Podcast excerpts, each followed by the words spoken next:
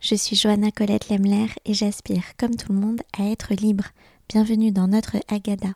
Notre Agada, c'est le premier podcast consacré au récit de libération des femmes juives. J'y croise intime et universel, tradition et modernité, monde juif et pensée féministe. Vous êtes nombreuses à me demander des ressources, alors voilà mes trois recos de la semaine qui nourrissent la réflexion qu'on mène ensemble. Et aujourd'hui, je vous propose des BD et un essai. Je m'en suis servi pour l'épisode particulier. La BD Le mot en A de Elisabeth Casillas et Iginia Garey est intéressante à lire. Pas forcément une extenso, pas forcément d'une traite, mais elle donne plusieurs faits marquants, dont celui que je garde en tête et que j'ai utilisé pour l'épisode particulier sur les sorcières, à savoir que les propriétaires d'esclaves, dont le président américain Thomas Jefferson, voulaient favoriser la maternité des femmes esclaves pour augmenter la force de travail. On y voit aussi assez bien comment dans des sociétés patriarcales et coloniales, l'avortement est mal vu, voire interdit pour les femmes de la classe dominante, mais que l'on n'hésite pas à stériliser les femmes pauvres et opprimées. J'ai également lu la BD Ama, le souffle des femmes de Franck Manguin et Cécile Beck, qui nous emmène sur une île du Japon où l'on découvre ces femmes de la mer, apnéistes, qui plongeaient nues ou couvertes d'un pagne pour pêcher leurs moyens de subsistance. Je ne connaissais pas du tout cette pratique que la tradition japonaise fait remonter à il y a 4000 ans.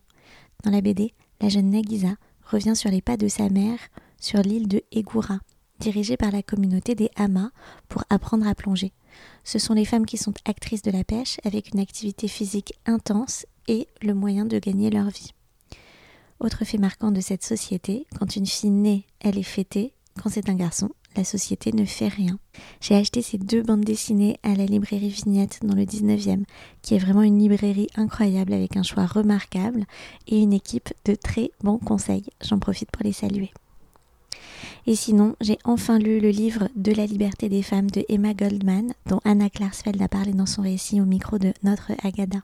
C'est un essai en deux parties, l'une sur la tragédie de l'émancipation féminine, où l'autrice montre que les femmes ne doivent pas seulement s'émanciper extérieurement par l'égalité, mais aussi de toutes les barrières et limites complètement intégrées par elles et l'autre partie sur le droit de vote des femmes, qu'elle dit être une idole moderne, en montrant qu'elle n'est pas une fin en soi puisque le droit de vote n'apporte pas la véritable égalité. C'est très court, incisif et visionnaire, et on y découvre un peu plus cette anarchiste juive d'origine russe du début du XXe siècle. Voilà, livré, c'est fini. Hâte que vous me partagiez vos avis et vos lectures. En attendant, n'oubliez pas de mettre 5 étoiles sur votre plateforme d'écoute, abonnez-vous et activez la cloche pour être notifié des nouveautés.